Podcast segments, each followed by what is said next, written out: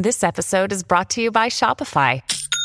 Forget the frustration of picking commerce platforms when you switch your business to Shopify, the global commerce platform that supercharges your selling wherever you sell. With Shopify, you'll harness the same intuitive features, trusted apps, and powerful analytics used by the world's leading brands. Sign up today for your $1 per month trial period at shopify.com slash tech, all lowercase. That's shopify.com slash tech.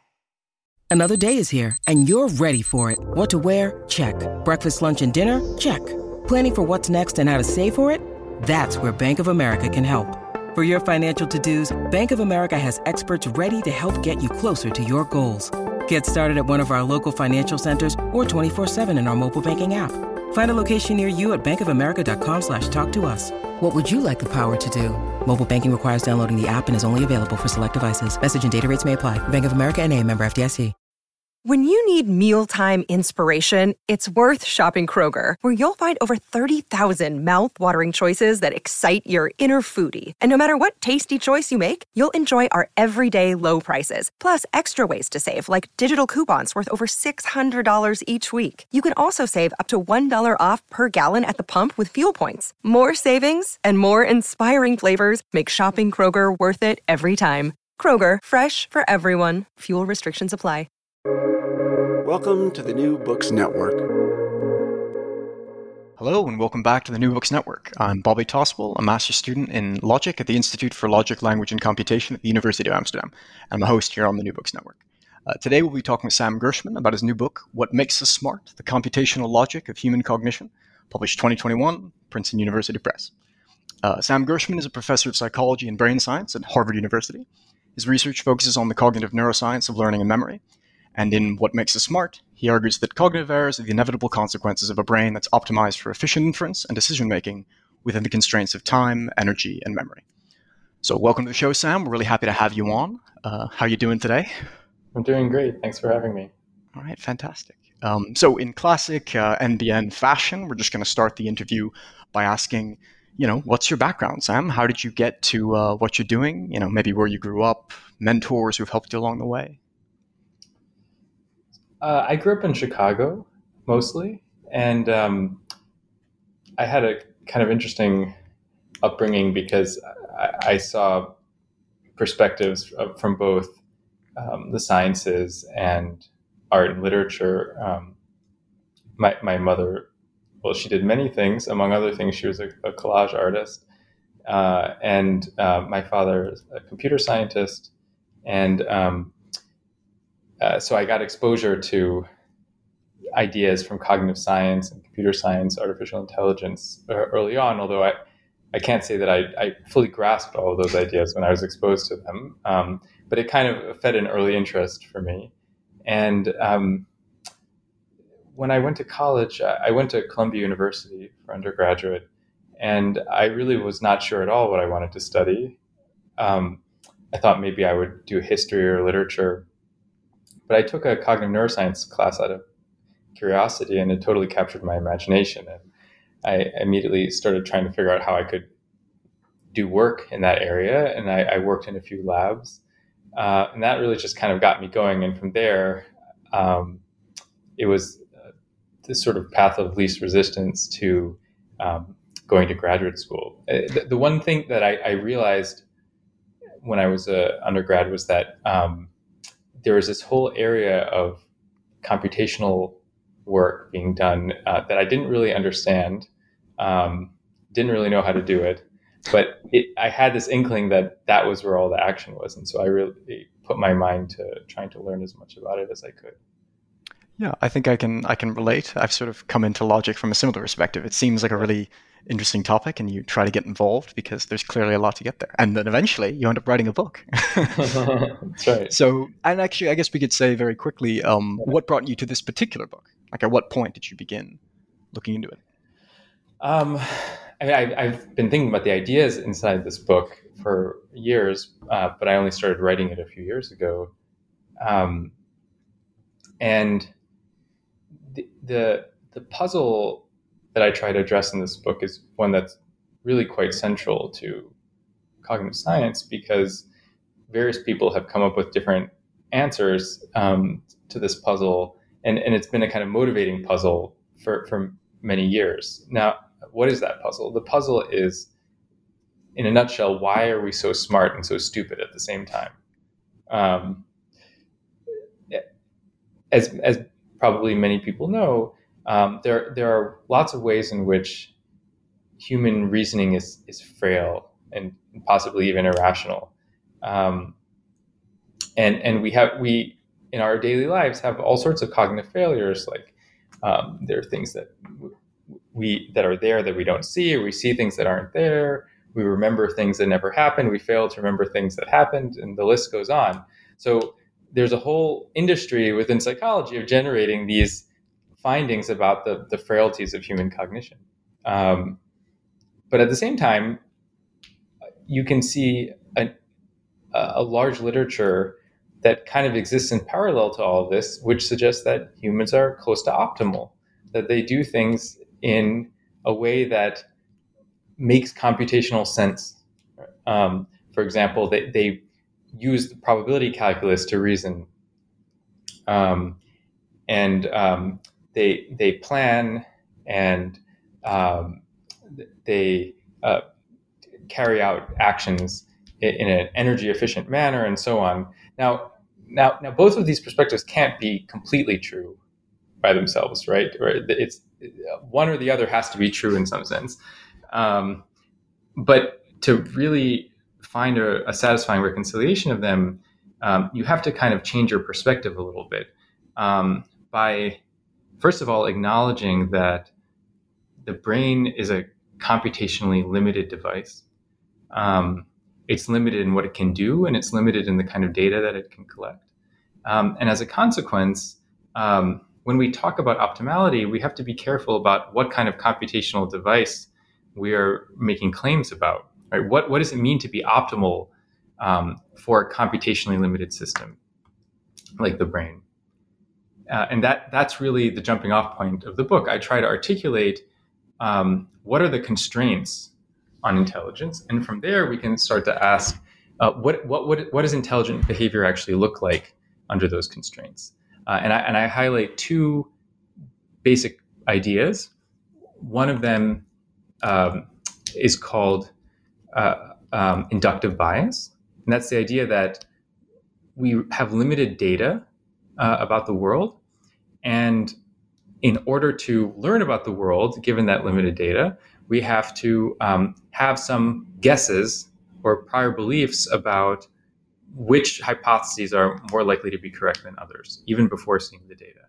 Um, and that is a bias, right? It's going to lead to bias, but in fact, that bias is indispensable for any learning system. And then the second idea um, is a, kind of computational bias or approximation bias. Uh, and that's the idea that there are many problems um, that we can't solve exactly. We can only solve them approximately, but we might have efficient algorithms for, for obtaining approximate solutions that are provably close to the optimal solution. Um, and so we shouldn't expect a computationally limited system to be able to do things like exact probabilistic inference, which is in general intractable. Um, and, um, and interestingly, once we start to take into account these kinds of computational limitations, limitations on um, what you can observe and the limitations on what you can compute, um, then things that appeared irrational start to become more rational from that perspective. Yeah, I think that's uh, perfect. That was actually my, my first question was going to be to go into some detail about the inductive and approximation biases. But I think that was a, a lovely introduction, um, kind of giving a, a whole yeah, a general uh, statement of, of your framework that you pursue in the book. I, I think that was very interesting, and I think especially that um, the the idea of inductive bias. I mean, it, it, reminded me right off the bat of a lot of things to do with analogical reasoning. That we, you know, are sort of limited by what we already know. That we see the world through those eyes, but at the same time, if we didn't, we couldn't possibly look into anything at all. We would have too many, you know, an infinite number of possible interpretations. We have to find some way to sort through all that noise, and I think you do a great job of of arguing for that in the, in the book.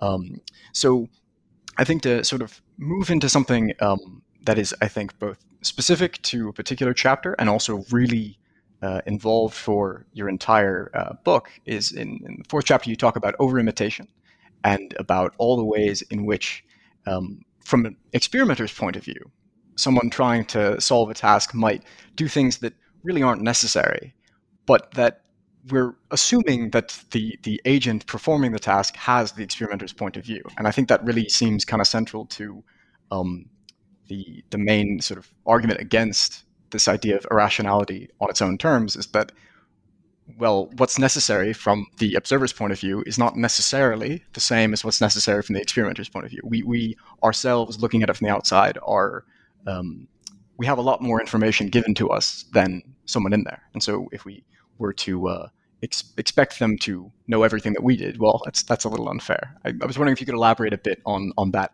kind of claim. Right.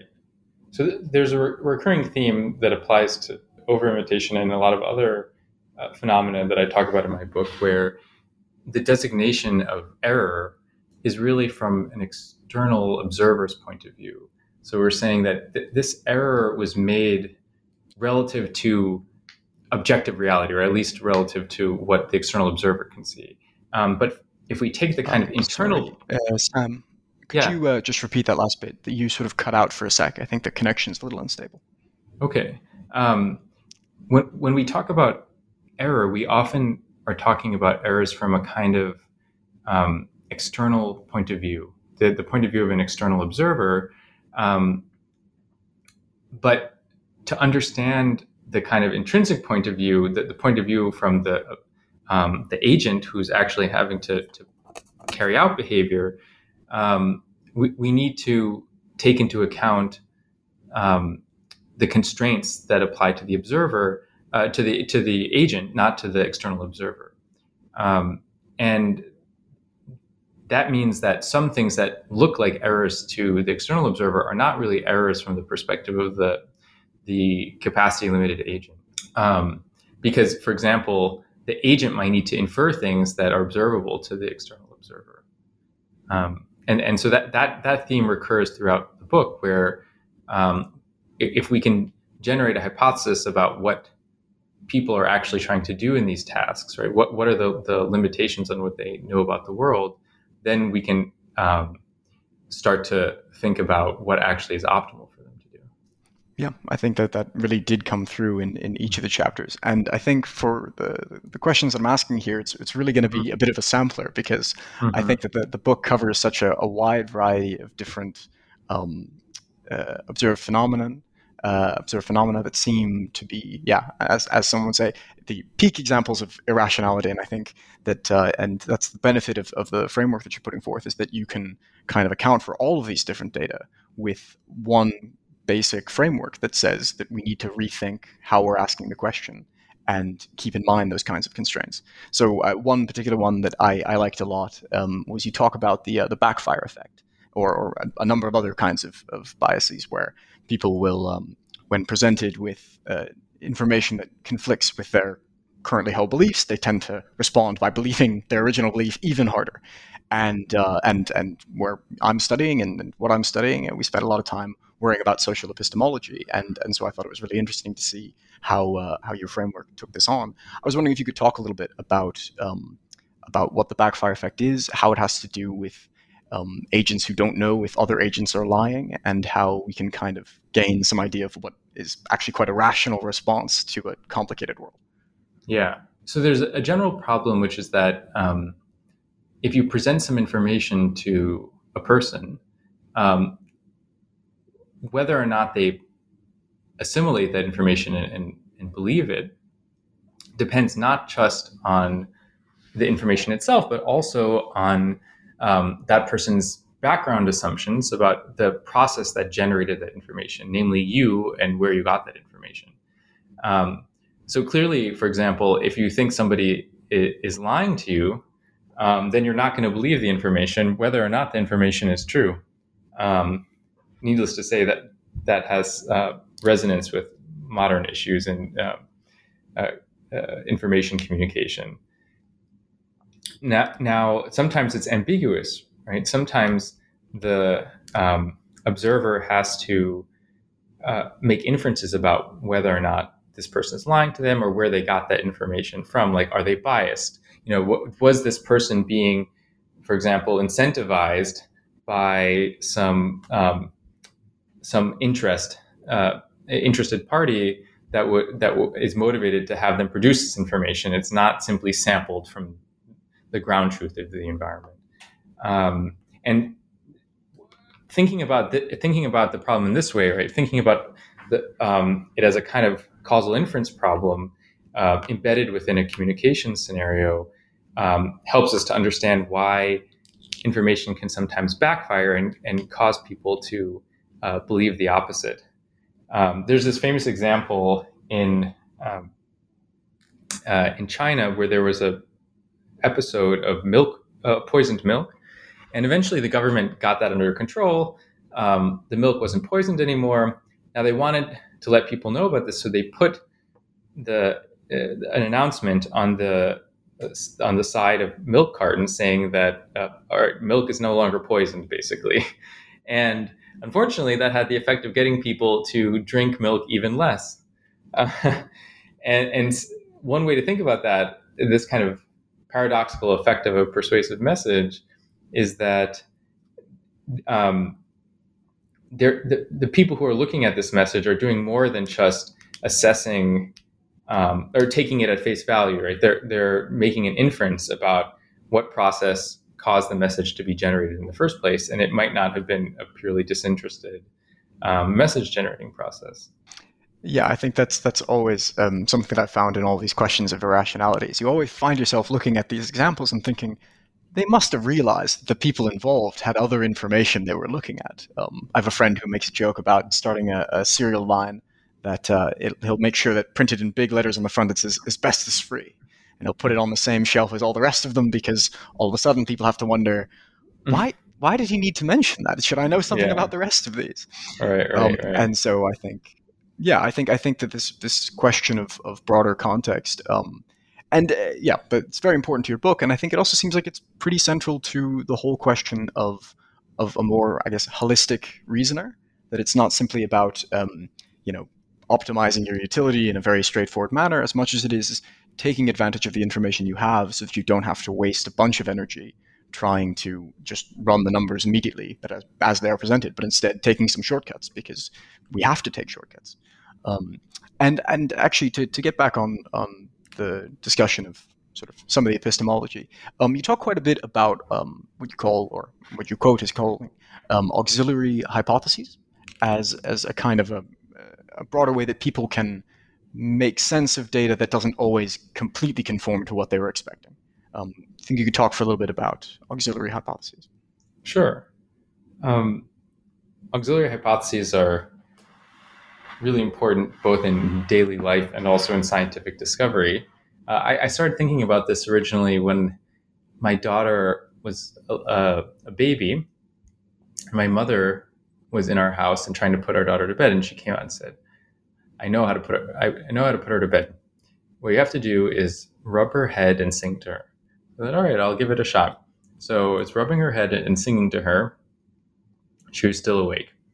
So I said, uh, look, it doesn't work. She said, oh, no, no, no. You have to rub her head in this particular way um, and sing in this particular way, and then it'll work.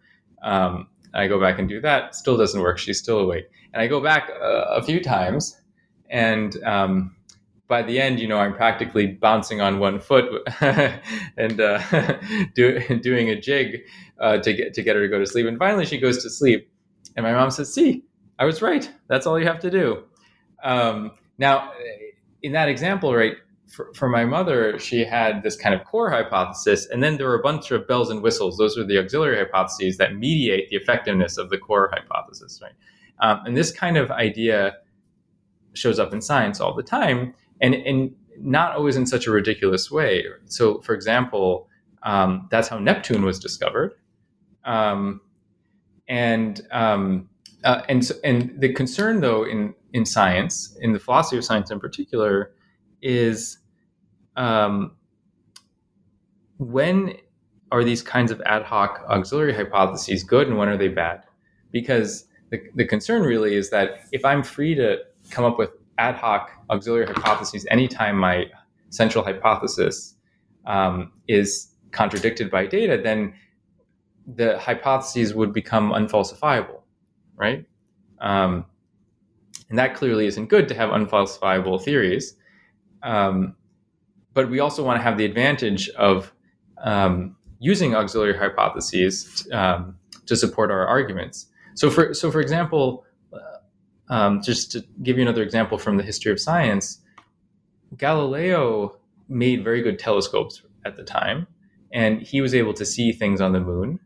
Um, but other people couldn't see those things on the moon with their crappy telescopes. So, um, Gal- what Galileo needed to do to convince people uh, about what's happening on the surface of the moon is uh, not just about telling them facts about the moon, about what he sees through the telescope, but also convincing them that the auxiliary hypotheses um, underpinning the interpretation of the measurements themselves, right, that really about the measurement process, the measurement device, are, cent- are really important, right?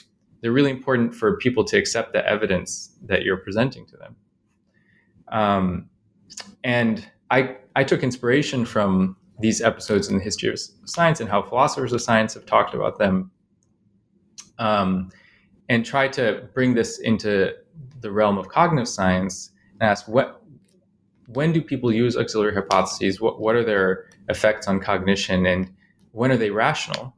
Um, and in particular, what what kind of intuitive theory would people need to have um, in some domain in order to um, make the use of auxiliary hypotheses rational? Um, you know, un- under what kind of um, intuitive theory would that be rational? And I, I suggested that there are certain aspects of our intuitive theory that make it likely that we're going to use auxiliary hypotheses to explain away disconfirming data. Um, um, one of them being that we tend to have fairly, favor fairly sparse hypotheses and fairly deterministic hypotheses. So we tend to invoke a small number of um, causal explanations for some phenomenon, and that those explanations usually have a very strong effect on those uh, cause, are, are, very kind of causally determinative of, of the phenomenon, um, and that promotes the creation of auxiliary hypotheses.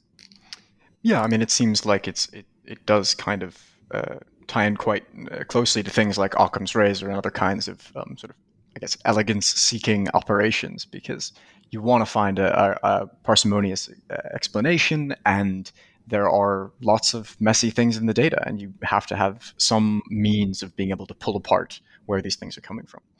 Um, uh, but yeah, I think I think this all kind of um, touches on these these these main themes of you know we have to just take a bit of a closer look at rationality, or rather at the context in which people are expected to be rational before we can get a good understanding of what is actually going on. Um, I, uh, I, just switch on to a, a new topic for a second. Um, in uh, in the eighth chapter, you talk quite a lot about. Um, I'm actually not sure how to pronounce his name. Is it Fiery Cushman?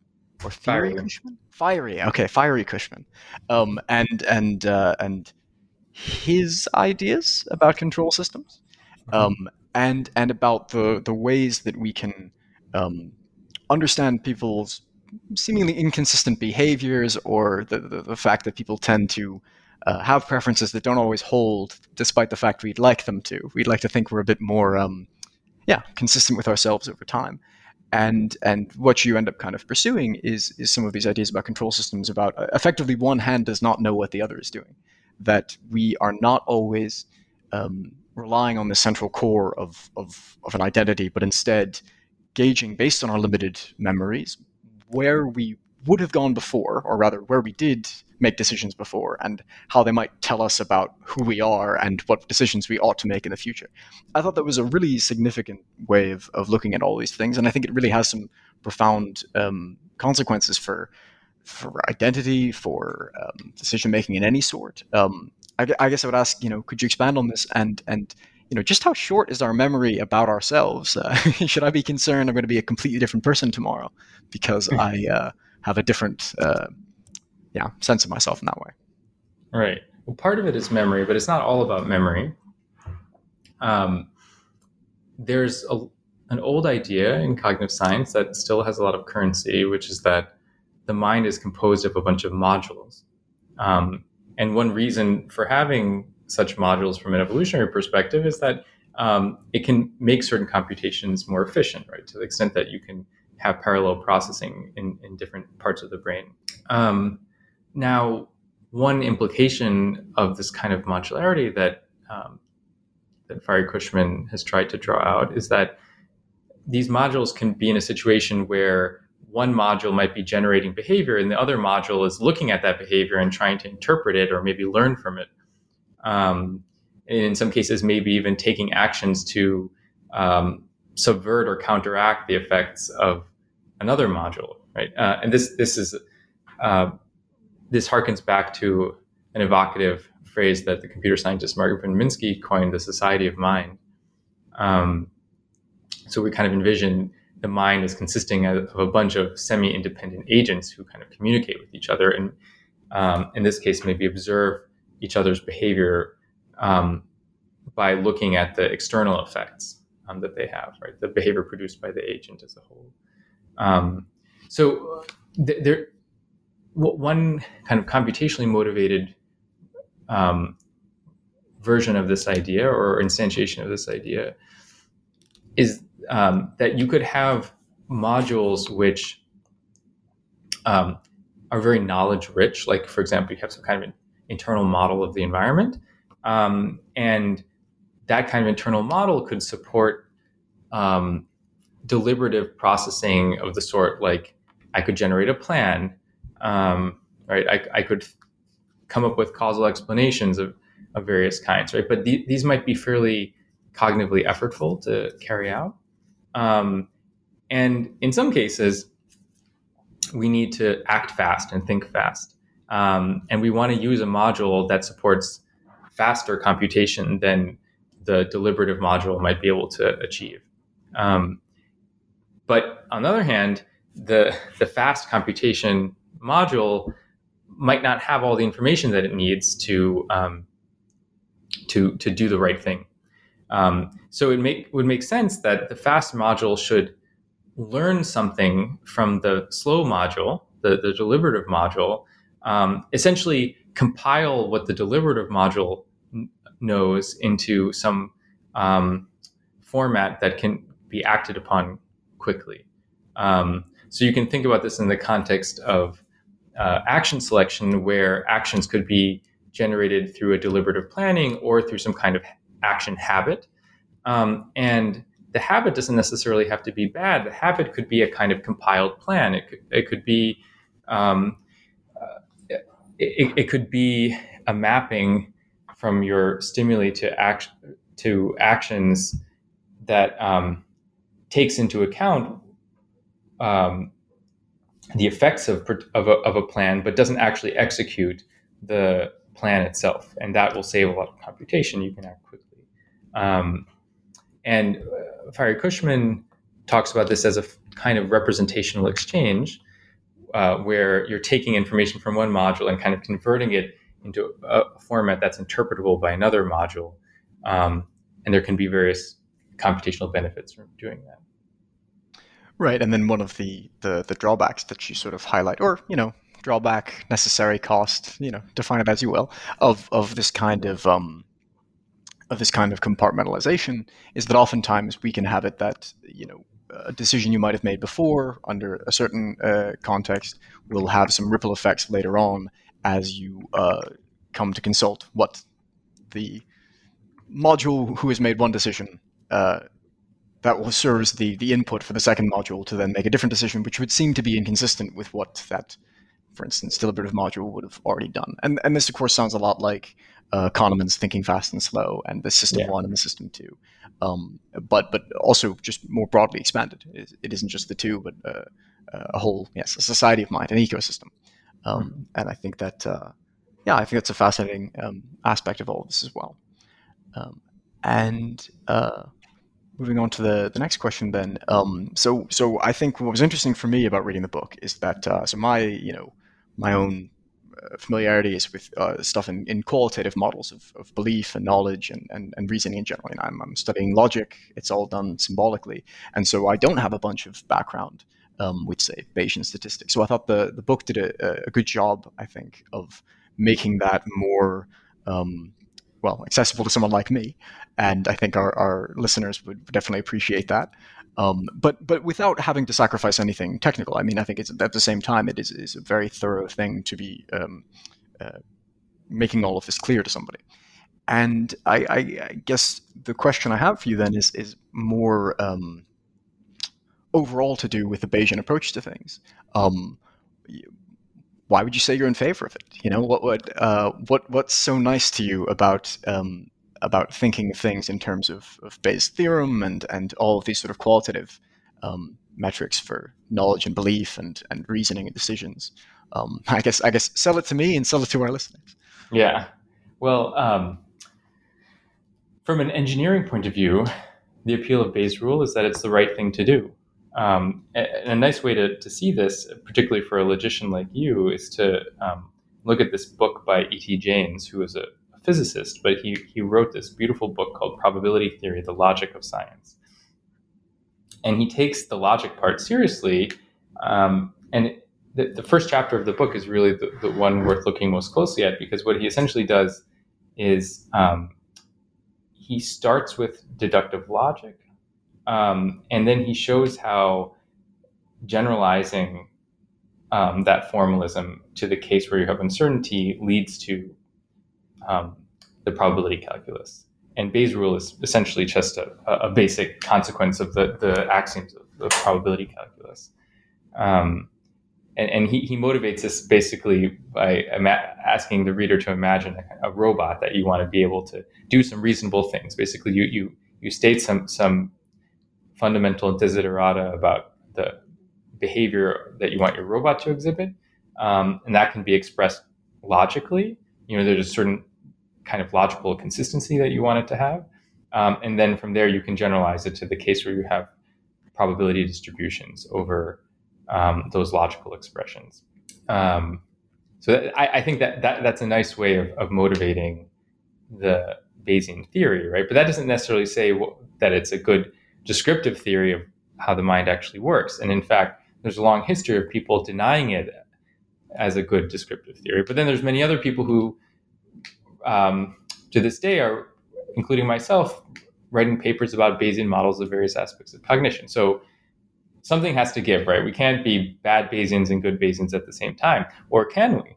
Uh, that's one of the interesting puzzles that I try to address in this book, um, which is that uh, some deviations that people have noted from Bayes' rule that, that humans exhibit um, could be understood as rational approximations to Bayes' rule. Because keep in mind that for even moderately complex inference problems, exact inference, so exactly carrying out Bayes' rule, is computationally intractable. Um, so as every statistician and computer scientist will who, who works with these kinds of models will tell you is that you have to use some kind of approximation. And there's been a program of research uh, and i've done some work on this as well that tries to look at the kinds of approximations that engineers use for probabilistic reasoning. Um, for example monte carlo methods or variational methods. And develop those as theories of particular deviations uh, from Bayes' rule in, in human behavior.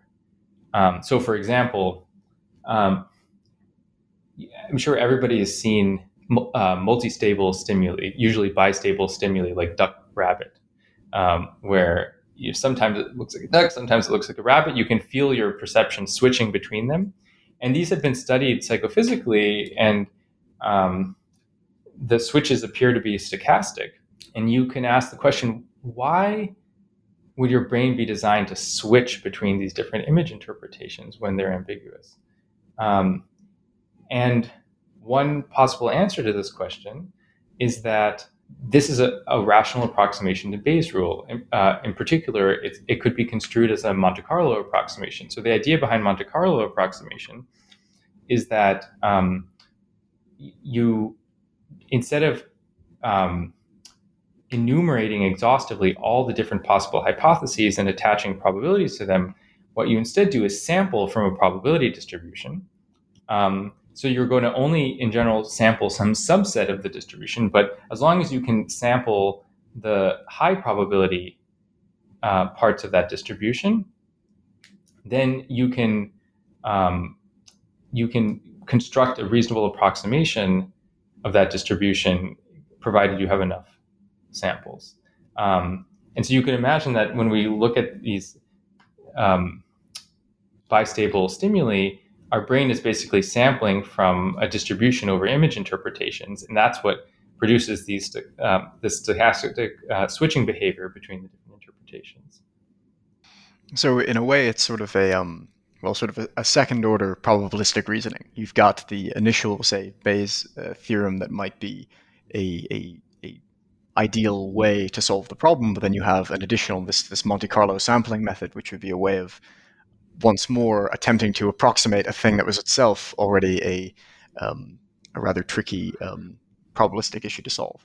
Um, right yeah, I think I think and I think that uh, a, lot of these parts, like I said, they come through in a book uh, that uh, that even I, as someone without much uh, background in, in, probability, would be able to to follow nicely.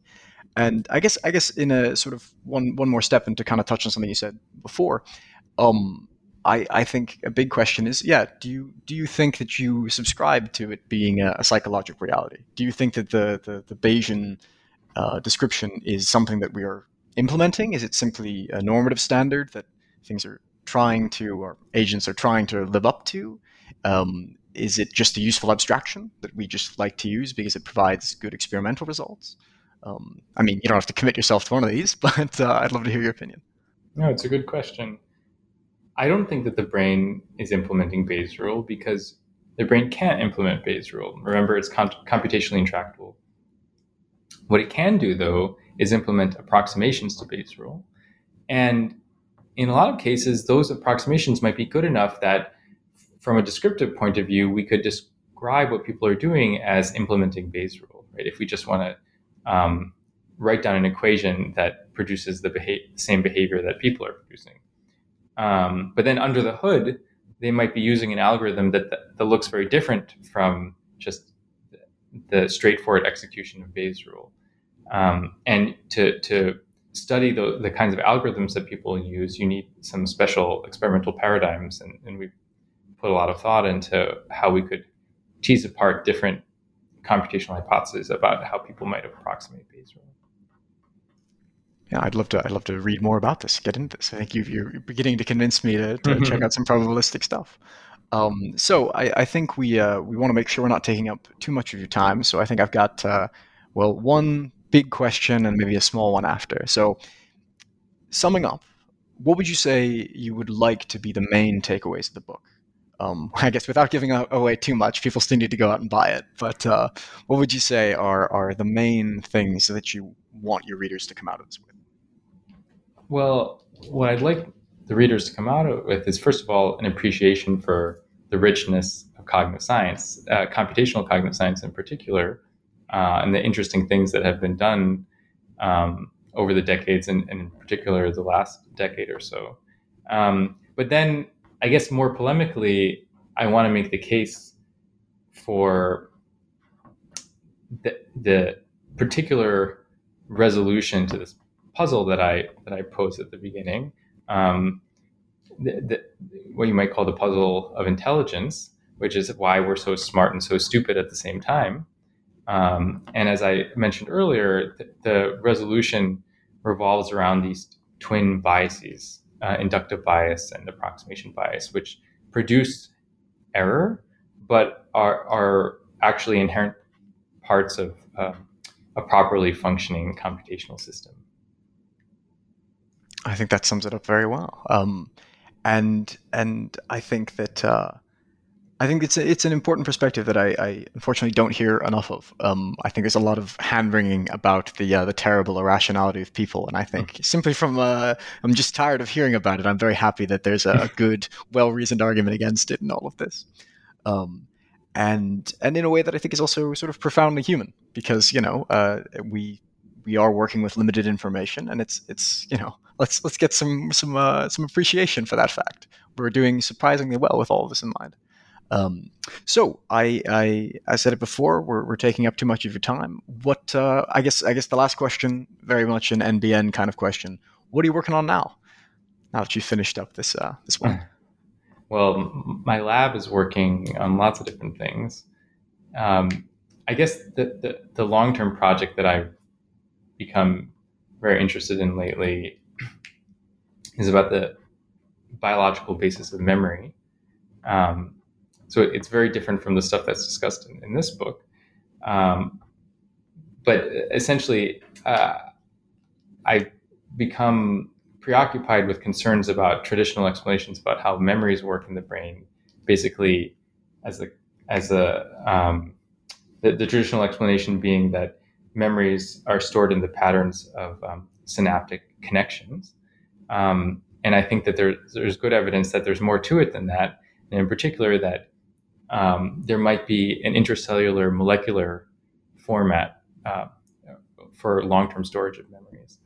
Um, and that's something that I'm, I'm trying to, to study now. And there's a lot of crazy, interesting history there about, you know, transfer of memories through cannibalism and what can you remember when your brain gets remodeled after metamorphosing from a caterpillar to a butterfly and oh, lots of, can single cells learn there's a lot of interesting stuff there no, it sounds like it. Well, uh, hopefully you'll you'll you'll write it shortly. We'll get you on the mm-hmm. network again. Mm-hmm. You'll get to do another interview, and we'll get to ask some more questions about exactly that. Great. All right. Well, then we want to thank you for your time and uh, and for you know taking the time to explain to us a bit about your book. And uh, it's Princeton University Press. Came out this year. It's What Makes Us Smart: The Computational Logic of Human Cognition by Sam Gershman.